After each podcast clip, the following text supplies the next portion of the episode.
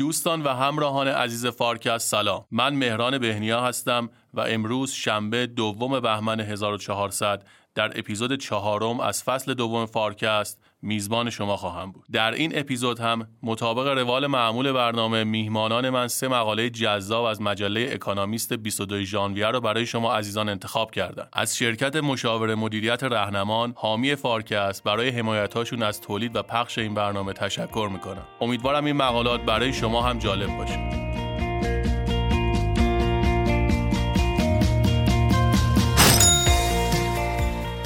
آیا اتریوم در حال از دست دادن اعتبارش در بازار رمزارزهاست؟ مشخصه های فناوری های جایگزین چی هستند؟ اینها سوالاتی هستند که در این اپیزود دکتر حامد قدوسی به اونها پاسخ میده. white paper اولیه ساتوشی نیومده ولی فناوری بلاک چین رو بیت کوین بود که فراگیر کردش برای اینکه اون حالتی که هر ده دقیقه یه بار شما یه block رو پردازش می‌کنید و به اصطلاح صحه می‌ذارید و اضافه می‌کنید به انتهای دفتر کل قبلی که در نتیجه زنجیره ای از آیا بزرگ شدن شرکت های حوزه فناوری نوآوری رو محدود می‌کنه یا گسترش میده؟ این سوال رو آقای دکتر فرشاد فاطمی بر اساس تحلیل اکانومیست از پنج شرکت بزرگ حوزه فناوری پاسخ دادن. تکنولوژی های پیشرو داریم. اسمش هم می‌ذاره فرانتیر تکنولوژیز میگه تو این فرانتیر تکنولوژیز می‌بینیم که تو هر کدوم از این تکنولوژی ها فناوری های پیشرو حداقل بیش از یک یا دو تا از این شرکت ها دارن سرمایه گذاری می‌کنن. یعنی خودشون بین خودشون رقابت شدیدی دارن. حالا اگه بخوایم بدونیم اون شاخص های مختلف نشون میدن که نااطمینانی و اختلالات در زنجیره تامین جهانی نسبت به گذشته زیاد و در آینده هم رو به رشد خواهد. آقای دکتر فرهاد نیلی بر اساس مقاله از اکانومیست تاثیرات همهگیری کرونا بر تحولات زنجیره تامین جهانی رو تحلیل می‌کنه متوسط زمان 60 روز بوده. برای که یک کشتی از بندر چین حرکت کنه و در بندر اروپایی حالا مثلا فرض کنید روتردام یا یه بندر دیگه در اروپا پهلو بگیره این 60 روز الان شده 110 روز. در آمریکا باز از چین حرکت کنه مثلا فرض بفرمایید تو سان فرانسیسکو پهلو بگیره 50 روز شده 114 روز.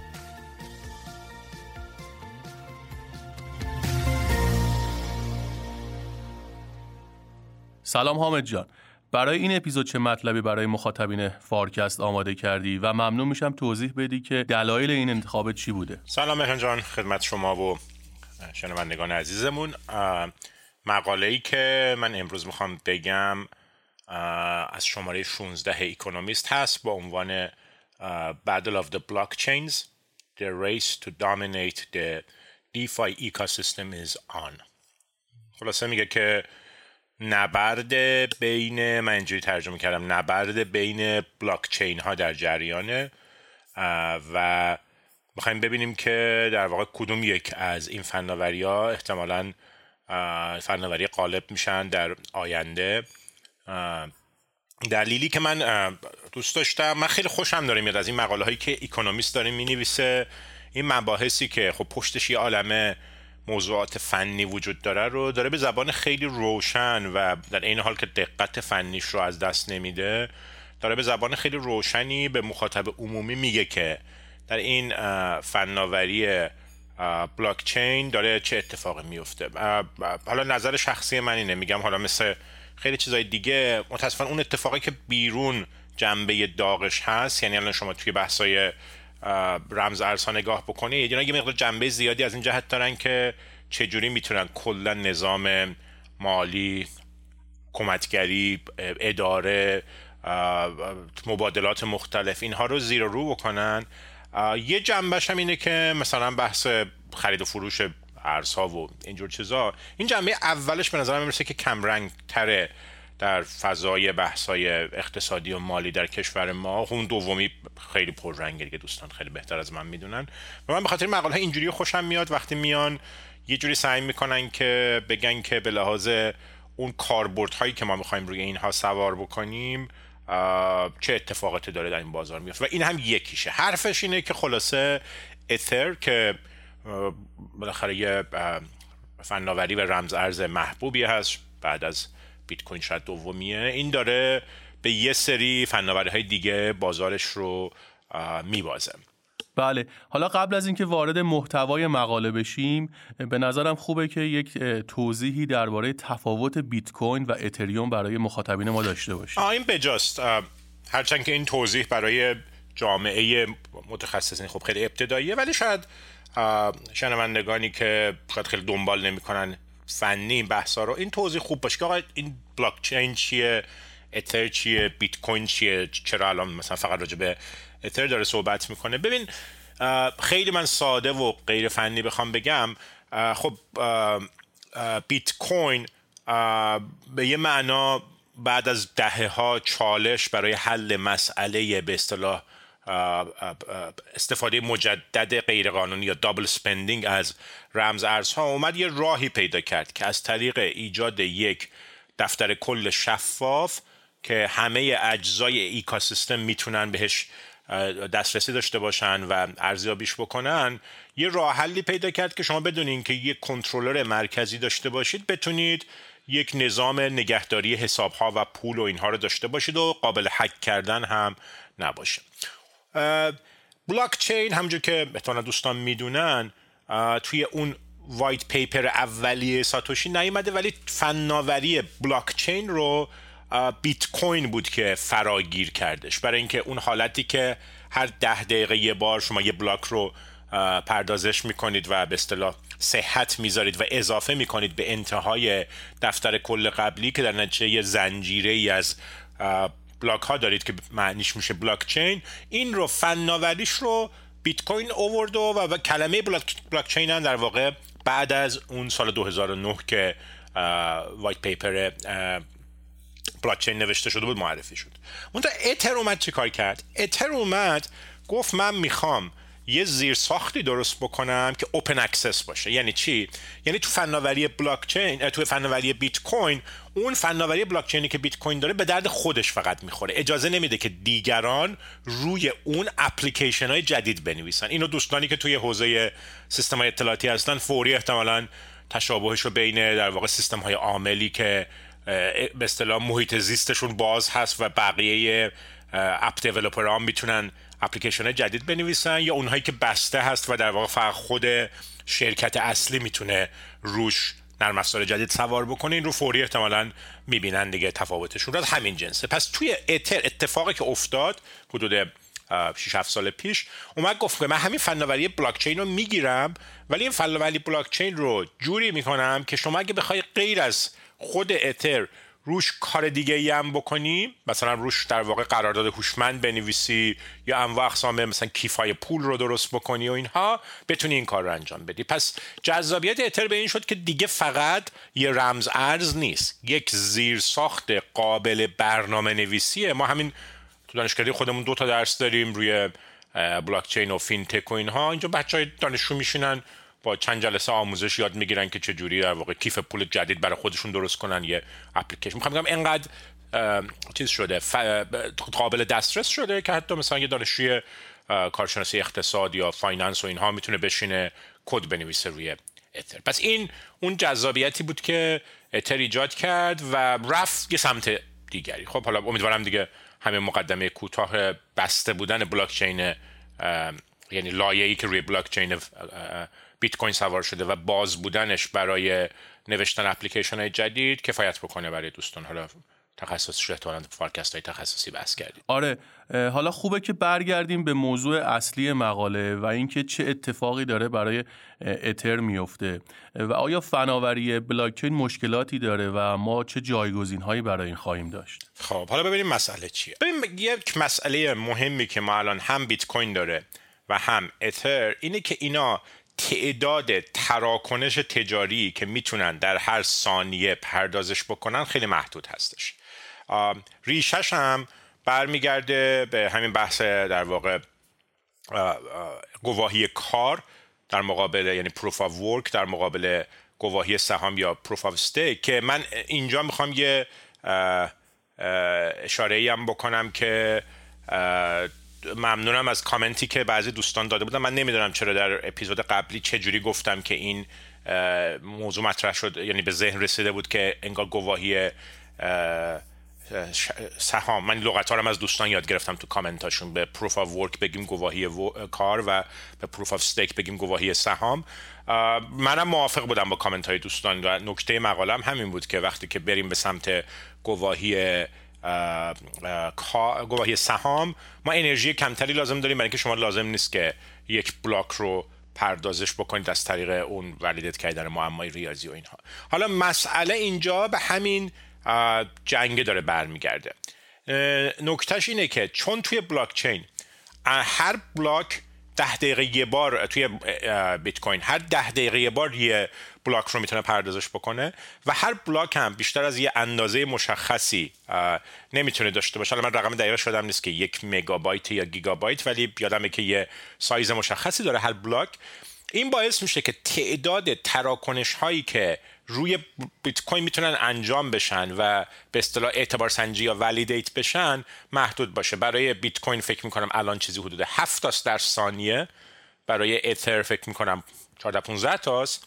بنچمارک ما چیه؟ بنچمارک که تو این مقاله ها اینجوری هم معمولا بهش اشاره می‌کنن بهش میگن ویزا لول در حد ویزا. ویزا چیه؟ ویزا همین کارت اعتبار شبکه کارت اعتباری که تحت عنوان ویزا کار می‌کنن. اینا در ثانیه 1700 تا تراکنش رو می‌تونن پردازش بکنن.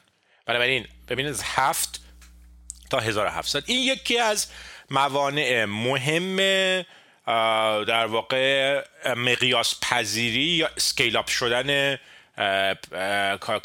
های مبتنی بر بیت کوین و اتر و بقیهشون هستش. که آقا شما فقط اگه بتونید در ثانیه هفت تا تراکنش رو پردازش بکنی چجوری می‌خوای مدعی بشی که قرار پول آینده بشی و مردم همه کاراشون رو با این انجام بدن؟ و خود نویسنده میگه که چقدر می‌تونه هزینه داشته باشه. یه مثال می‌زنه میگه من یک بار برای 500 دلار پول رو تبدیل کردن به رمز ارزها 70 دلار مجبور شدم به اصطلاح حق العمل اون fee تبدیل رو بدم و چقدر منتظر باشم و اینها. خلاصه در scale بالا اینا می‌تونن چی مسئله باشن. اگر این باشه. به همین خاطر هم یه نمودار جالبی کشیده.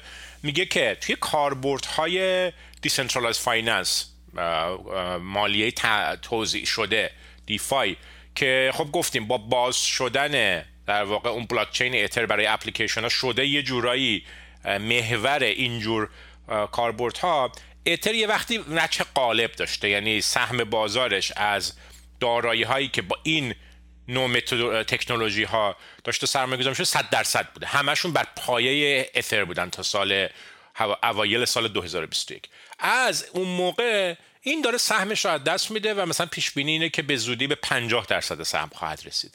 چرا؟ برای اینکه فناوری های دیگه ای دارن میان که در واقع با یه روش دیگه این سرعت پردازش تراکنش رو ببرن بالا و اجازه بدن که شما با هزینه پردازش تراکنش کمتری اپلیکیشن در واقع DeFi رو بنویسید و پیاده سازی بکنید. آره و اتفاقا فکر می‌کنم که موضوع این مقاله به بحثی که دو هفته پیش داشتیم درباره گواهی سهام یا POS هم مربوط میشه. دقیقا به اون بحثی که داشتیم اشاره هم کردم مربوط میشه. ببین این یکی از راهاشه چند تا راه رو مقاله میگه. میگه خیلی خب پس این رمز ارزها یا فناوری های دیگه ای که می‌خوان جایگزین بشن چجوری می‌خوان تعداد تراکنش رو ببرن بالا؟ یکیش همون بحثی بود که مفصل دفعه قبل کردیم حرکت از گواهی work یا POW به سمت گواهی سهام یا POS که نشون بده در واقع شما به که لازم باشه ده دقیقه صبر بکنید برای پردازش یه بلاک و انرژی زیادی مصرف بکنید. از طریق نشون دادن تعهدتون به سهم داشتن در شرکت. یا بعضی هاشون میگن هیستوری داشت تاریخ داشتن. اینکه اگر حضور قدیمی دارید شما احتمالا هکر نیستید و یه کاربر واقعی هستید. با اینجور مکانیزم های اعتبار سنجی جایگزین بتونن بلاک ها رو با سرعت بیشتری پردازش بکنن. این یکی از فناوری هاست. یه سری فناوری دیگه هم یکیش استفاده از این چیزی که بهش میگن sharding. که از این database های بزرگ اومده concept ش ببین تو database های قدیمی ما از طریق این یادتون باشه دوستان مثلا که 20 سال پیش database کار می‌کنه این normalization و اینا که خب یاد می‌گرفتیم اون موقع نکتهش چی بود؟ میگه database رو عمودی میشکست. یعنی می‌گفت به که من یه تعداد زیادی به اصطلاح فیلد نگه دارم که database هم عرضی خیلی بزرگ بشه این رو بشکنم به database های کوچیکتری هر کدومشون جداگانه index بکنم بعد وصلشون بکنم با کلید به هم دیگه. مکانیزم sharding میگه حالا من بیام database رو در واقع افقی قطعه قطعه بکنم. هر قطعش رو روی مثلا یه کامپیوتر نگه دارم هر کدوم جداگانه index بکنم. این concept رو اینا آوردن توی رمز ارزها و دارن اینو نگاه می‌کنن که آیا من می‌تونم همزمان یه تعداد بلاک رو جد... توسط کامپیوترهای جداگانه پردازش بکنم باز این ما رو جلو میندازه. به جای اینکه یک rig یا یه مزرعه یا یک در واقع گره در شبکه برنده اون یه دونه بلاک باشه من بتونم بلاک ها رو موازی پردازش بکنم. اینم ایده جالبیه. یه ایده جالبی که من از این مقاله یاد گرفتم این بود که یه راه دیگری که می‌خواد. اصلا بیایم خود transaction ها رو هم مثلا مثل همون فناوری hash و اینا خودشون رو هم ترکیب بکنیم به جای اینکه تک تک transaction ها رو تایید بکنیم یه رد پایی از اینها رو تایید بکنیم. اینجوری به جای اینکه بگیم به هفت تراکنش محدود شدیم هفت تا ابر تراکنش رو پردازش بکنیم که هر کدوم در دل خودش می‌تونه انواع تراکنش رو داشته باشه. و اینا میشه راههایی که این به اصطلاح سکه های جایگزین یا آلت کوین ها و فناوری جایگزین دارن دنبالشن که بیان و به لحاظ سرعت و قیمت از اتر جلو بیافتن اون ویزا لولی که گفتم 1700 تا رو بهش نزدیک بشن. قلبشون همونی که گفتی. قلبشون حرکت کردن از گواهی کار به گواهی سهامه. ولی چیزی که مقاله در اشاره می‌کنیم که در عمل به این سادگی هم نیست دیگه. برای اینکه دفعه قبلا میکم اشاره کردیم. حالا اونم پیچیدگی خودش رو داره که آیا در مقابل هک چقدر قوی میشه و اینها. اتر یادتون باشه یکی دو سال پیش که صحبت می‌کردیم می‌گفتم ما داریم میریم سمت گواهی سهام. همیشه اتر رو مثال می‌زدیم که پیش رو اینه.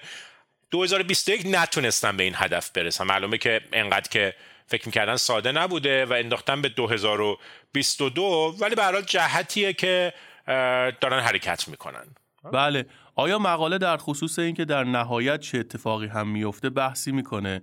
اینکه آیا فناوری های جدید باعث خواهند شد که تمام فناوری های موجود کنار برن؟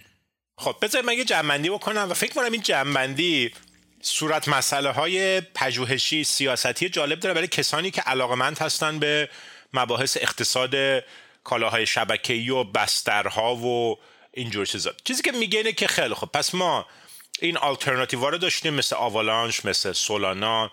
از همون اولش اون US stablecoin که با توکن می‌خواست در واقع بدون هزینه تبدیل بکنه. اینها اینا همه روش های در واقع جایگزینی بود که داشت میومد و چشماندازی که مقاله ترسیم می‌کنه از این به رقبای جدیدی که دارن مشهور هم میشن اینه که ما احتمالا یک سیستمی خواهیم داشت با چندین بلا فناوری بلاکچین موازی. همونجوری که الان آی او رو داریم و اندروید رو داریم و الاخر چند تا همزیستی این پلتفرم ها رو داریم. اینجا هم احتمالا ممکنه که چنین پدیده ای رو ببینیم. البته خیلی بدبستان واضحی تو این چیزا هست دیگه دوستان می‌دونن. وقتی که کالا ماهیت شبکه‌ای داره برخلاف کالاهای دیگه که شما ممکنه ده ها برند مختلف ببینید یا نوع مختلف ببینید مثلا توی غذا لباس و اینها. شما این رو در مورد کالاهای شبکه‌ای نمی‌بینید. شما دیگه یه دونه آی داری یا اندروید داری که سهم قالب بازارن و مثلا یه چند تا دیگه و تموم. چرا؟ برای اینکه شما تو کالاهای شبکه‌ای چگالی کاربرا مطلوبیت ایجاد می‌کنه برای اون شبکه. برای اگه پخشش کنی همینجور آدم ها رو روی انواع پلتفرم پخش کنی اندازه هر پلتفرم کوچیک میمونه. پیدا کردن طرف مقابل برای مبادله کردن روی روی بستر یا پلتفرم یا روی شبکه سخت میشه برای کاربر و جذابیتش از دست میده. بنابراین بهینه است که همه از یه فناوری استفاده بکنن که همه بتونن با ساده ترین شکل ممکن با همدیگه مبادله اطلاعات و پول و اینها داشته باشن. به این خاطر تعداد اینها احتمالا خیلی زیاد نمیشه چون نمی‌تونن زنده بمونن. ولی چشم اندازی که میگه میگه ممکنه که ما این سه چهار فناوری که دارن با هم همزیستی می‌کنن رو داشته باشیم. این یه چشم اندازیه که احتمالا تو اپلیکیشن های دیفای خواهیم دید. یکی دیگه هم یه چیزی به اسم مالتی چین بلاک چین که ازش صحبت می‌کنه چند زنجیره ای که میگه شبیه یه بلاک چینی باشه که انگار بتونه به همه این زنجیره ها وصل بشه. شبیه یه سیستم عاملی مثلا نمی‌دونم یونیکس شاید یه مثالی شاید بتونه قدیما.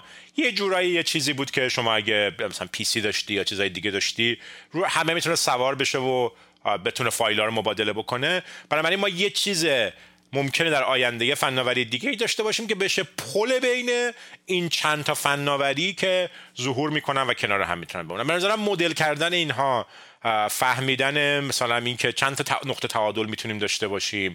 آیا یکیشون نهایتا غالب میشه یا امکان همزیستی وجود داره بین این مثلا شبکه های مختلف اتر و الگو و اینها؟ اینا سوالات جالبی میشه که مقالت دقل پیش روی ما می‌ذاره که بهش فکر کنیم. با یه چیز خوش، خوشحالی هم به پایان می‌بره دیگه. میگه که چشمانداز داره رقابتی تر میشه. اینکه اتر داره سهم بازارش از دست میده لزوما چیز بدی نیست. برای اینکه احتمالا به کاربرها قدرت انتخاب میده روی پلتفرم های مختلف که منم فکر کنم خیلی نکته معقولیه. که شما مثلا درجه امنیتی که لازم دارن کاربرای مختلف و هزینه ای که برای گواهی سنجی تراکنش می‌خوام بپردازن لزوما یکی نیست دیگه. من اگه میرم یک کیف پولی دارم که توش می‌خوام پول خورد نگه دارم باش فقط چایی بخرم.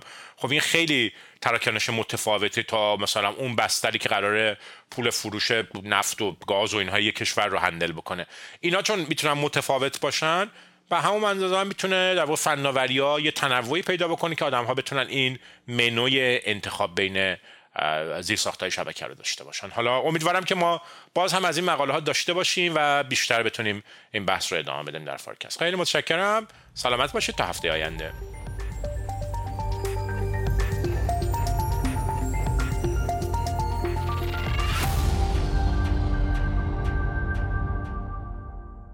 سلام آقای دکتر فاطمی. خیلی خوشحالم که در این اپیزود هم با هم گفتگو می‌کنیم. برامون چه مقاله انتخاب کردید؟ سلام منم خوشحالم خدمتون هستم. امروز می‌خوایم به یه مقاله از اکانومیست بپردازیم که در اصل موضوع اصلیش اینه که پنج شرکت بزرگ فناوری تو آمریکا تو چه زمینه های سرمایه گذاری می‌کنن. نقطه عظیمت و نقطه ابتدای شروع بحث از اونجاست که میگه که نگرانی های وجود داره که بعد از اینکه این شرکت های بزرگ ایجاد شدن و قدرت های بازار زیادی پیدا کردن سرمایه گذاری و به طور خاص نوآوری ممکنه کاهش پیدا بکنه و عملا نگرانی که وجود داره. خیلی خیلی جالبه. میگه اگه نگاه بکنیم به تاریخچه این شرکت ها همینجور که تو بیزنس معاملات املاک شما عبارت لوکیشن یا محل رو می‌بینید و یه در از تنزی هم به کار می‌بره و همونقدر که تونی بلر در مورد آموزش حرف می‌زد شرکت های در از تکنولوژی هم شرکت های فناوری هم وقتی در مورد کسب درآمدشون حرف می‌زنن از نوآوری حرف می‌زنن. یعنی بخواد بگه نوآوری اینقدر محوری بوده تو کسب و کار اینا. نگرانی که الان وجود داره اینه که نکنه بزرگ شدن اینا. و قدرت انحصاری که دارن ایجاد پیدا می‌کنن شدت سرمایه گذاری توی نوآوری رو کاهش داده باشه. مقاله تلاش می‌کنه برای پنج شرکت بزرگ تکنولوژی آمریکا که شامل آلفابت شرکتی که مالک برند تجاری گوگله آمازون اپل متا مالک فیسبوک و واتساپ و مایکروسافت میاد بررسی می‌کنه با پنج تا شاخص که اون شاخصاش سرمایه گذاری تو تحقیق توسعه است تملک هایی که اینا انجام دادن از خرید شرکت های دیگه سرمایه گذاری هایی که انجام دادن اینکه سهام شرکت هایی رو بخرن تا کامل اینا رو تملک نکرده باشن. تخصص کارکنان اینها و نهایتا پتنت هایی که ثبت می‌کنن بررسی کنه که آیا واقعا نوآوری و شدت سرمایه گذاری توی آرندی توی این شرکت ها کاهش پیدا کرده یا نه؟ بله من دیدم در مقاله اشاره شده که یکی از کمیته های ضد انحصار در کنگره آمریکا گزارشی تهیه کرده. و در اون استدلال کردن که نوآوری در این شرکت های بزرگ داره تضعیف میشه. از اون ورم خب ما می‌دونیم که نظرات مخالفی وجود داره و استدلال میشه که رقابت این Big Five داره باعث میشه که نوآوری ها با سرعت بیشتری در عرصه فناوری اتفاق بیفته. پس اینجوری که من متوجه شدم این مقاله می‌خواد این دو وجه رو بررسی کنه و در نهایت به یک جمع‌بندی برسه. عملا مقاله به همین نگرانی اشاره می‌کنه و همون ابتدا بیان می‌کنه که اختلاف نظرهایی هم در این زمینه وجود داره. مثلا شخصی را نام می‌بره به نام راب اتکینسون که مدیر بنیاد در از Information Technology و Innovation ه که میشه فناوری اطلاعات و نوآوری که یه think tank یه مؤسسه پژوهشیه و اون بیان می‌کنه اون میگه که میگه Big Five یا این پنج تا شرکتی که نام بردیم خودشون اولیگاپولیایی هستن بازیگرای یه انحصار چند جانبه هستن که قدرت بازارشون را دارن استفاده می‌کنن برای اینکه چیز بعدی را بسازن. فناوری بعدی رو بسازن. و عملا این خودش یعنی اینا دارن به آرندی چیکار می‌کنن؟ کمک می‌کنن. یعنی از همون اول بذر مخالفت با اون ایده ای که شما گفتید را تو ذهن مخاطب میکاره تا بعد با دیتاش به اون پاسخ بده. بله ممنون میشم از داده ها برامون بگید. اینکه چه تصویری از این پنج تا شرکتی مقاله ارائه می‌کنه. نکته اولینه که میریم روی سرمایه گذاری توی تحقیق و توسعه. مقاله نشون میده سرمایه گذاری تو تحقیق و توسعه بر مبنای دیتای فراهم شده که منبع دیتاش هم بلومبرگه. توی این پنج تا شرکت به شدت افزایش پیدا کرد. به طوری که این پنج شرکت در سال 2021 150 دقیق بگم 149 میلیارد دلار سرمایه گذاری جدید توی تحقیق و توسعه کردن. کل سرمایه گذاری توی آرندی توی فضای عمومی و خصوصی آمریکا در سال 2020 یه سال قبلش 713 میلیارد دلار بوده. یعنی میگه همین پنج تا شرکت ظاهرا به اندازه یک چهارم سرمایه گذاری سال قبل بر در کل اقتصاد آمریکا سرمایه گذاری تو تحقیق توسعه داشتن.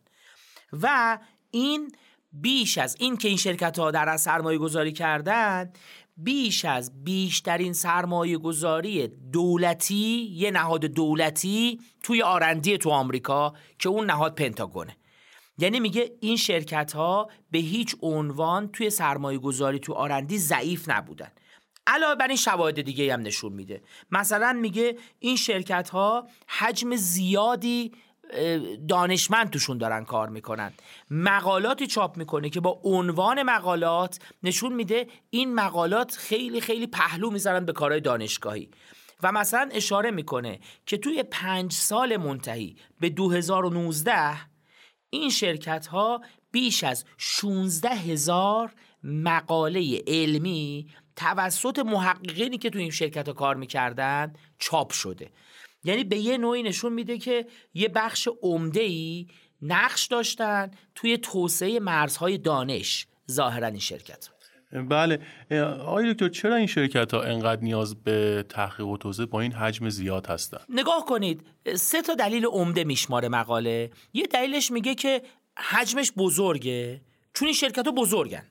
یعنی میگه که مثلا در سالهای اخیر از 2011 تا 2021 حجمی که درصدی که اینها از درآمدشون سرمایه گذاری می‌کردن توی جدول نشون میده تفاوت خیلی فاحشی نداره.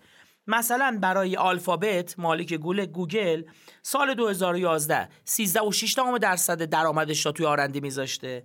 سال 2016 15 و نیم درصد و سال 2021 12 و 7 درصد.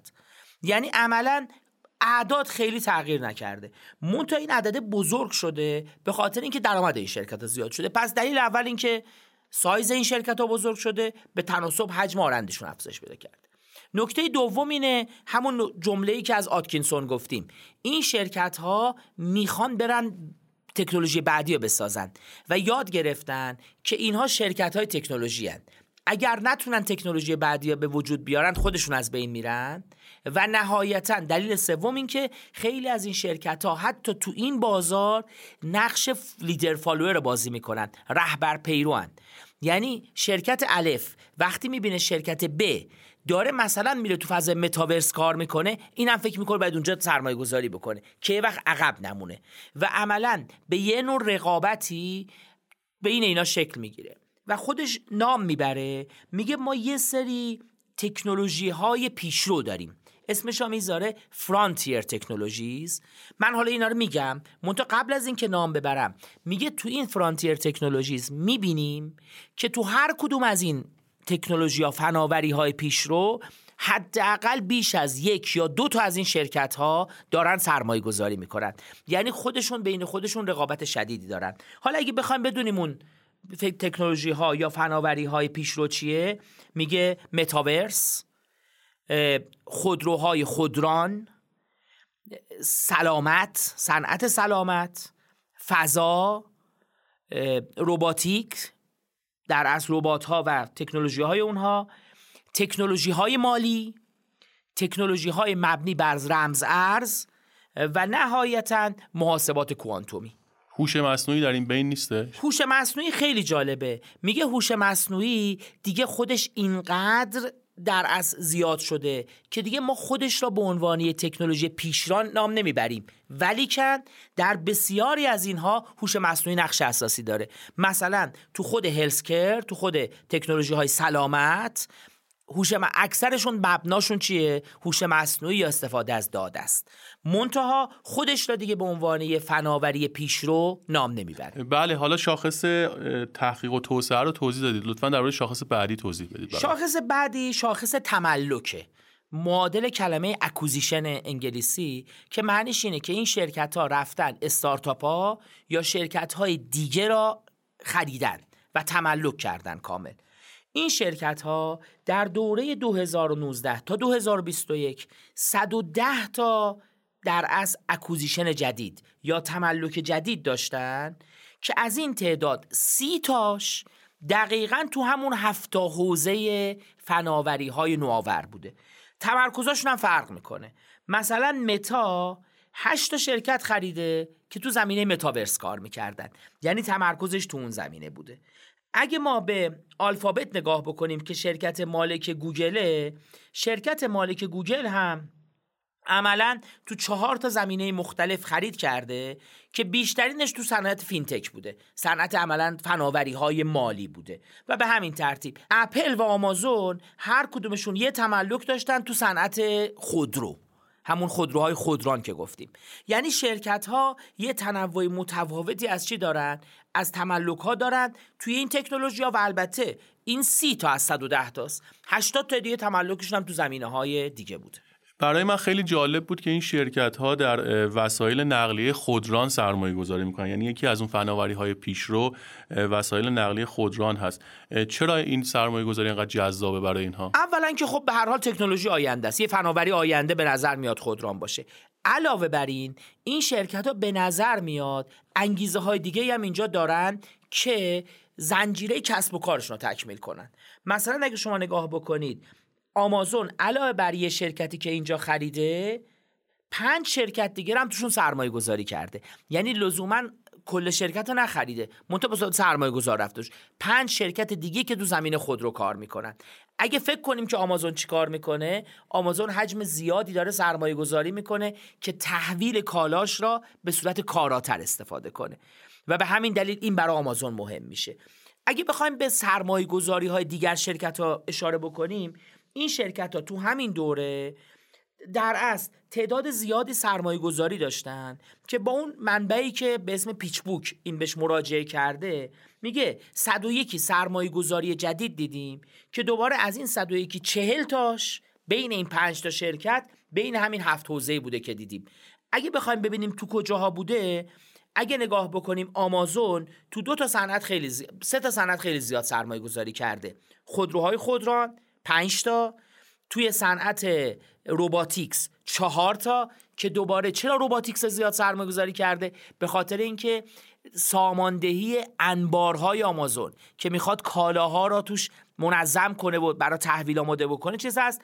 و همچنین در پنج شرکت هم که شرکت های فناوری های مالی بودن آمازون سرمایه گذاری کرده. چرا؟ چون آمازون یه سیستم پرداخت خیلی منظم و خوب کنارش می‌خواد. یعنی اینجا هم دوباره می‌بینیم شرکت رو چطور کار می‌کنن. به طور مشابه بخوایم نگاه بکنیم مثلا مایکروسافت هم هم توی خودروهای خودران سرمایه گذاری داره و آلفابت. آلفابت گوگله. اگه یادمون بیاد گوگل سرمایه گذاری مفصلی در مورد خودروهای خودران کرده بود و عملا تصویری که اینها از سرمایه گذاری دارن به این ترتیبه. اگه بخوایم ببینیم دیگه کجا سرمایه گذاری رو می‌تونیم ببینیم سرمایه گذاری زیادی توی خرید شرکت های که در زمینه AI کار می‌کردن. یعنی شرکت های زمینه هوش مصنوعی کار می‌کردن. به طور خاص شرکت هایی که کار می‌کردن روی کار کردن با دا مجموعه های داده بزرگ انجام شده. سرمایه گذاری هایی توی کلاود انجام شده محاسبات ابری انجام شده. سرمایه گذاری ها همچنین تو متاورس بود که گفتیم و همچنین سرمایه گذاری های زیادی تو شرکت های شده که اینها کار واقعیت افزوده و در اصل واقعیت مجازی انجام میدن که به نظر میاد فناوری های آینده به اینا وابسته باشن. بله شاخص چهارمی هم که ذکر کردید بحث بررسی پروفایل کارمندان این شرکت ها بود. از این چه تصویری در میاد؟ بله بله شما درست میگید. عملا تو این بخش مقاله مقاله اومده و به کارکنان و به پروفایل کارکنان این پنج شرکت بر مبنای دیتاهای لینکدین دسترسی پیدا کرده و کار خیلی جذابی کرده از لحاظ روشی که خودش یه کار داده بوده.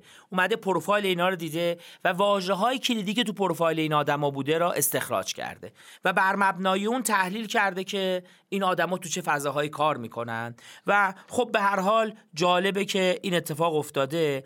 مثلا میگه اگر شما به واژه روباتیکس توجه بکنید وقتی به روباتیکس نگاه می‌کنیم مثلا توی شرکت آمازون 6 درصد کارکنان این را توی رزومشون نوشتن. یا مثلا توی مایکروسافت تقریبا 3 درصد کارکنان به واژه روباتیکس اشاره کردن. اگر بیایم به فناوری سلامت نگاه بکنیم یعنی هلس کیر نگاه بکنیم به در از نگهداری به سلامتی نگاه بکنیم توی آمازون این عدد هولوش 5 درصد و اگه مثلا نگاه بکنیم به فناوری های مالی توی شرکت متا تقریبا دو درصد کارکنان گفتن زمینه کار ما فناوری های مالیه. دقت بکنید این شرکت ها حجم زیادی کارکنان دارن و ما یه تعدادی کمیشون احتمالا کارکنان تخصصی هست و وقتی 5 درصد 6 درصد یا 3 درصد کل کارکنان رو میگیم رقم می‌تونه رقم خیلی خیلی بزرگی باشه. و علاوه بر این مقاله برمیگرده و نگاه می‌کنه به اینکه این شرکت ها چه مقدار در از, در از اعلام مشاغل جدید یا اعلام نیازهای جدیدشون تغییر کرده. مثلا یه خیلی جالب اینه که میگه که اشاره به کلمه واقعیت افسوده یا واقعیت مجازی در آگست 2020 تقریبا 18 ماه قبل. 75 تا بوده برای کل 5 تا شرکت. الان در ماه اخیر رسیده به 567 تا. یعنی تقاضا برای بعضی از تخصص ها خیلی خیلی تغییر کرده. تخصص هایی که مرتبط با تکنولوژی های جدیده. یا مثلا زمینه های دیگه هم هست که این رشد رو توش می‌بینیم. مثلا هرچند که تنها نیم درصد کارکنان این شرکت ها کارکنان محاسبات کوانتومی هستند منتها اشاره به واژه کوانتوم توی تبلیغات جدیدشون به شدت افزایش پیدا کرده و ظاهرا کسایی که متخصص در از محاسبات کوانتومی باشند اقبال بیشتری بهشون هست. نکته آخر این که به نظرم جذاب شرکت اپل اولریخ کرانس. را استخدام کرده که ایشون یکی از مدیران ارشد بخش ساخت وسایل نقلیه الکتریکی دبلیو بود. یعنی رفتن اصلا از خود اون شرکت ها استخدام کردن علاوه بر اینکه دو نفر از مدیران ارشد تسلا رو استخدام کرده. یعنی اصلا رفتن و آدم هایی که تخصص های خیلی عالی تون زمینه ها داشتن را به کار بله نکاتی که درباره پروفایل لینکدین کارکنان این شرکت ها در خیلی موضوعات جالبی هست. در نهایت جنبندی مقاله درباره نگرانی که از ابتدا مطرح می‌کنه اینکه نوآوری ممکنه در بین شرکت های فناوری محدود بشه چی هست؟ نگاه کنید قبل اون که پردازیم یه شاخص آخرم من بگم که اون در مورد پتنت ها بود. و این میگه که این شرکت ها به نظر میاد حجم زیادی از تصویری می‌تونیم بگیریم از پتنت هایی که دارن ثبت می‌کنن و خودش اشاره می‌کنه مایکروسافت، آمازون و گوگل تعداد زیادی پتنت اخیرا به ثبت رسوندن که همشون مرتبط با محاسبات کوانتومی. یا مثلا بیش از 50 درصد پتنت هایی که شرکت متا ثبت کرده بعد از 2019 توش واجه های واقعیت افزوده یا واقعیت مجازی وجود داره. یعنی داره میگه پتنتاشون نشون میده تو فضای فناوری های جدیدم تعداد زیادی پتنت ثبت می‌کنن. و در نهایت جمعبندی می‌کنه که ظاهرا اون ادعایی که اول کار از قول آقای آتکینسون گفتیم ظاهرا درسته. و اینا انحصارهای چند جانبه ای هستند که از اتفاق رقابت بین خودشون باعث شده که رقابت توی سرمایه گذاری توی نوآوری تشدید بشه. هرچند تعدادشون کمه. منتها همچنان سرمایه گذاری شدید توی این رقابت انجام میدن. مقاله در میانه های مقاله یه اشاره های دیگه هم می‌کنه. مثلا میگه یادمون نره تو قرن بیستم به لبس که خودش به هر حال یه شرکتی بود که وابسته به ایتینتی بود اون هم کارهایی می‌کرد که بعضا تکنولوژی های رقیب از توی به لبز در اومدن. به یه نوعی می‌خواد بگه تاریخچه تکنولوژی هم نشون میده که شما خیلی نگران نباشید. اگر که ما تعداد کمی هم از این شرکت ها داریم اینها هم به خاطر بنیه مالی زیادشون هم به خاطر نگرانشون از آینده همچنان برای به دست آوردن نوآوری های جدید سرمایه گذاری زیاد و رقابت جدی با هم دیگه دارن. بله خیلی ممنون آقای دکتر. متشکرم. سلام دکتر فرهاد عزیز. سلام بر شما و مخاطبان خوبمون در فارکست. سلامت باشید. خیلی خوشحالیم که اولین اپیزود فارکست اقتصادی و مالی هفته پیش منتشر شد و به موضوع خیلی مهم تأمین مالی زنجیره تولید پرداختیم. می‌دونم مقاله‌ای که برای این هفته هم انتخاب کردید مرتبط با این موضوع هست. خیلی عالی میشه که برامون توضیح بدید اساسا زنجیره تولید چی هست و این مقاله چه موضوعی رو می‌خواد بهش بپردازه این هفته. بله.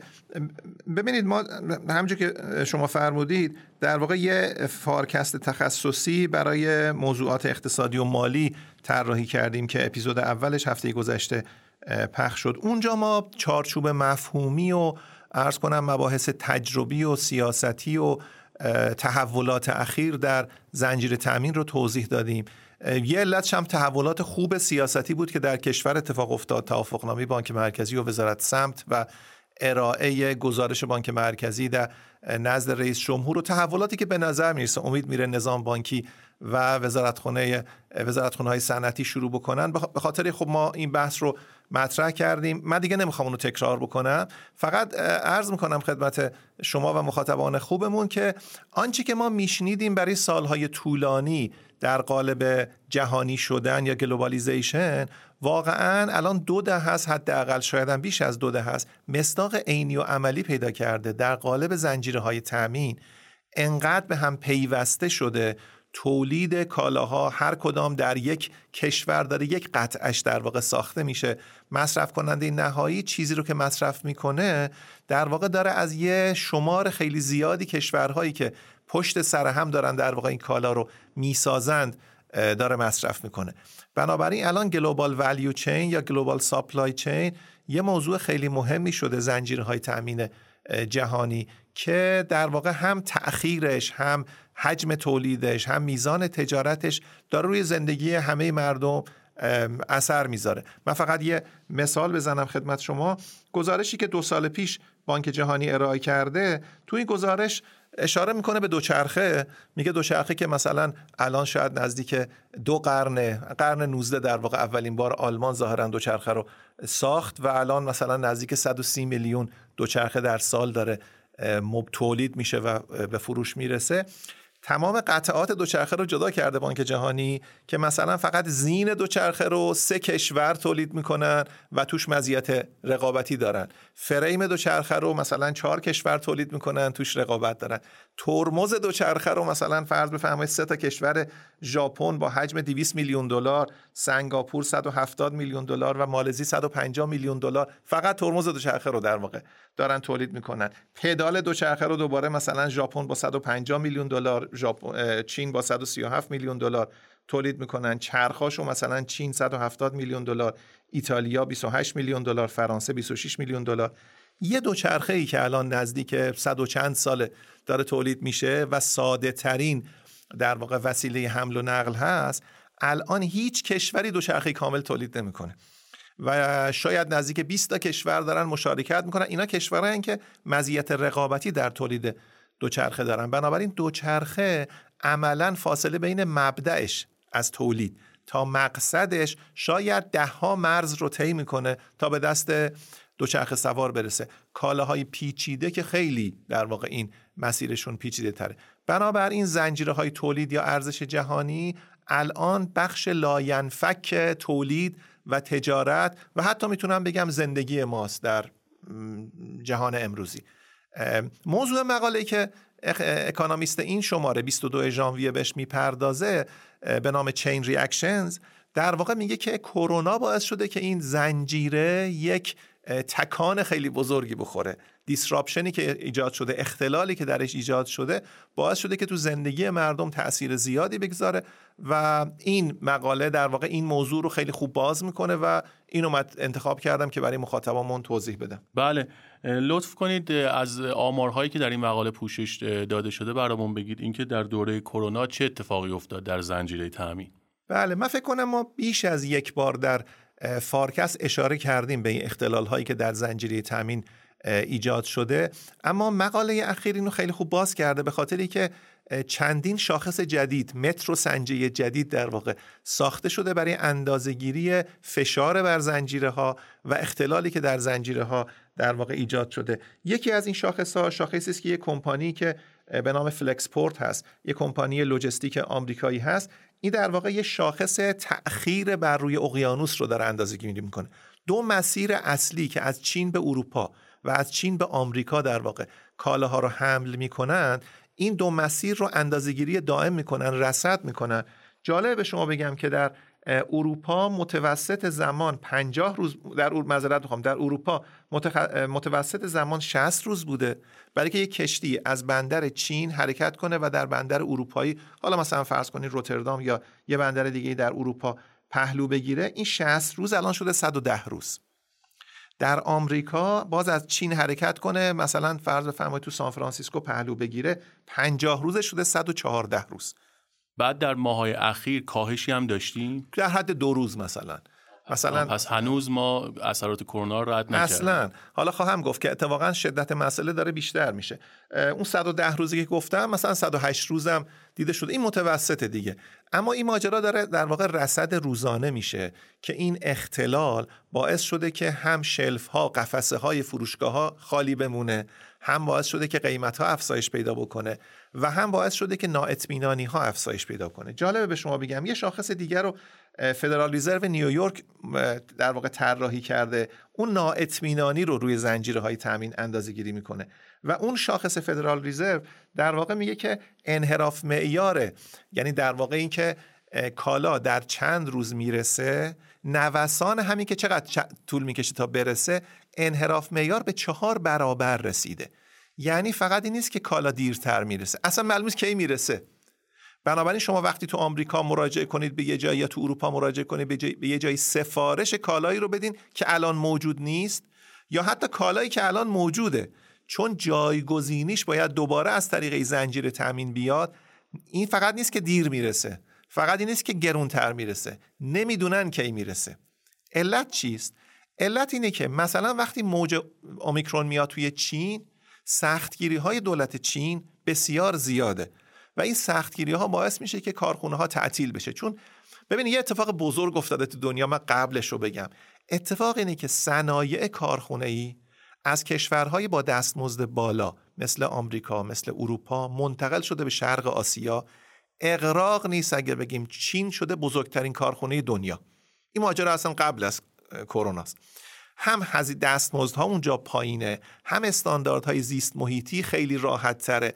در واقع چین یکی از بزرگترین آلاینده هاست به خاطری که تولید می‌کنه با آلایندگی بالا و خب اون مقررات خیلی در واقع برش حاکم نیست. بنابراین عملا وقتی شما یک کالایی از چین داره حمل میشه به آمریکا مثل اینه که آلودگیش داره از آمریکا حمل میشه به چین. منتها آلودگی چون یه در واقع کالای نان تریدبل هست تو چین میماند اما کالا از چین منتقل می‌شود به آمریکا.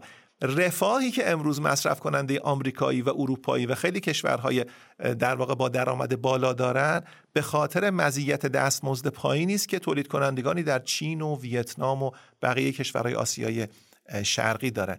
این قصه الان در اثر کرونا اینا باید تو کارخونه کار کنن. کار از راه دور اصلا معنی نداره تو کارخونه.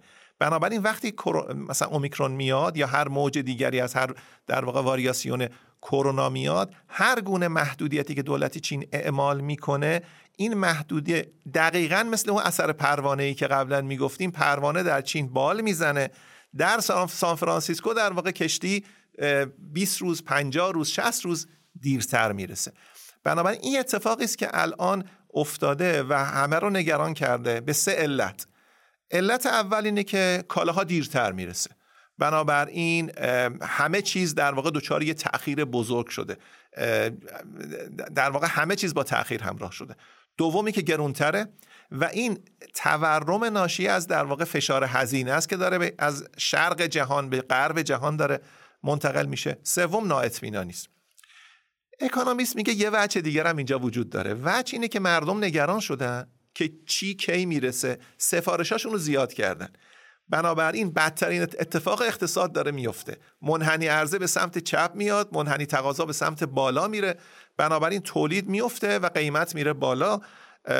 من از همین فرصت استفاده کنم به همکارای خودم که مثلا در کلاس می‌خوان در مبانی اقتصاد درس بدن. یکی از مثالهای خیلی بارزه. زمانی است که در واقع حرکت همزمان منحنی عرضه و تقاضا الان داره در جهان اتفاق میفته. و این مسئله در واقع باعث شده که تحقیقات خیلی زیادی هم راجع به این مسئله الان صورت گرفته که پیامدهاش چیست. و اکانومیست میگه به نظر می‌رسه حالا حالا ها ما سمت عرضه رو نمی‌دونیم پیش بینی کنیم که چه اتفاق میفته جمله پایانیش اینه که بیان یه فکری بکنیم که مردم تقاضا رو کم بکنه. در واقع بشه فشار تقاضا این فشاری که داره وارد میشه رو کم بکنه. بله. من در مقاله دیدم که به نکته جالبی اشاره کرده بود که مردم در دوره اخیر انگار درک بیشتری از زنجیره تأمین پیدا کردن. در این خصوص برامون توضیح می‌دید. بله اصلا کلید واژه ساپلای چین اصلا مقاله با همین شروع میشه. میگه مردم ظرف این دو سال انقدر شنیدن که در همین عمرشان نشنیده بودن. این دو علت داره. اولا کل ماجرا جدیده یعنی قصه از 1900 در واقع دهه پایانی قرن بیستم شروع شده. بنابراین کل ماجرا قبل از 1990 اصلا سابقه نداشته. دومی که به خاطر کرونا دائم در, در واقع روزنامه ها و هفته نامه ها اینا دارن راجع به این موضوع صحبت می‌کنن. و جالبه به شما بگم جمله آغازین اکانومیست میگه هیچ وقت مردم انقدر راجع به این نشینده بودن. جمله پایانی میگه که دیگه انقدر به مردم نگیم که بترسن که هیچ شروع کنن سفارش بدن. این تقاضا رو واقعا دیگه نمیشه کاریش کرد و اگر که نتونه در واقع مدیریت بشه. بنابراین این همون چیزی است که ممکنه به یک رکود تورمی بیانجامه ولی وجه تورمیش به نظر می‌رسه محتمل تر از وجه رکودی است. چون ریکاوری یا احیای اقتصاد جهانی به نظر می‌رسه معلفه های کلانش داره غلبه می‌کنه بر چنین معلفه ای که اختلال در زنجیره باشه. بله. آیا مقاله در خصوص چشمانداز آینده هم صحبتی می‌کنه؟ اینکه این تاخیرها تا کی ادامه پیدا می‌کنه؟ نه مقاله صحبتی راجع به این نمی‌کنه. ولی کن طبیعت ماجرا یه برخواسته از یه سری عوامل ساختاری است. ببینید آمریکا شاید از مثلا 1990 به بعد مستمرن کسری تجاری داشته تو صنایع کارخونه ای در واقع کسری صنایع کارخونه ای آمریکا نزدیک سه برابر شده نسبت به مثلا سال 1996 بنابراین عملا آمریکا تصمیم گرفته مستمرن. که تولیدات کارخونه ایش رو هر هر آنچه که داره در کارخونه ها تولید میشه رو به تدریج منتقل کنه به کشورهایی که عرض کردم. دستمزد پایین تره آلودگی میشه راحتتر ایجاد کرد هزینه انبار پایین تره و همه اینا میاد توی هزینه شیپمن هزینه در واقع حمل که می‌توانه با کارایی همه اینا رو جبران کنه. الان تو کرونا در واقع یکی از مصادیق بارز یه استرس تسته یه آزمون تنشه. کل گلوبال ولیو چین ها که خیلی زیادن شاید صدها و هزاران باشن در جهان اینا در معرض یه آزمون تنش قرار گرفتن که این آزمون تنش داره اون عوامل ساختاری رو در واقع داره تکون میده که قابل جایگزینی هم نیست. یعنی اون کارخونه ها رو که دیگه نمیشه جایگزین کرد. یعنی وقتی مثلا نیمه هادی ها داره از یه سری کارخونه ها میاد جایگزین کردن اینا در حتی میان مدت هم شاید مشکل باشه. به نظرم به خاطر همینه که اکانومیست سمت عرضه نمیره. ظاهرا عرضه رو خیلی که نمیشه کاری کرد. عرضه ناشی از دو چیزه. یه تقسیم کاری در ساختار تجارت جهانی که الان سه دهه هست داره اتفاق میفته. هرچه هم گذشته بیشتر شده. یعنی کسری تجاری آمریکا در تولیدات کارخونه ای مازاد تجاری چین در تولیدات کارخونه ای این خب قصهش قصه بیش از دو دهه هست اما اکانومیست میگه خب این که در واقع این یه مسئله ساختاری میان یا بلند مدته. اما مدیریت تقاضا به نظر میسه این مسئله کوتاه مدت یعنی اگر بشه مردم در واقع قانع بشن که این مسئله با فشار بیشتر بدتر میشه با سفارش بیشتر بدتر میشه ممکنه بشه تقاضا رو مدیریت کرد. بنابراین تنها اینه که چشم اندازی هست که بشه این مسئله مدیریت بشه. وگرنه بعد ساختاریش به نظر می‌رسه راهکاری در کوتاه مدت نداره. میشه این برداشت رو داشته باشیم که با توجه به آزمونی که زنجیره تامین طی دوره کرونا داشته در آینده این پیوندهای این زنجیره مقاومتر میشه و به نوعی تقویت خواهد شد این زنجیره تامین در بین کشورهای مختلف. فکر کنم این اتفاق میفته. ببینید ما در واقع به نظر می‌رسه که سه فاز رو طی کردیم. فاز یک بوده که این زنجیره تامین داشته کار می‌کرده و همه ازش راضی بودن. هر چیزی که در واقع کشور مردم تو کشورهای در غرب جهان در واقع و کشورهای با درآمد بالا میخریدن و از کیفیتش کیفیت بالاش هزینه پایینش سرعت جایگزین کردنش و اطمینان از اینکه این همیشه موجوده.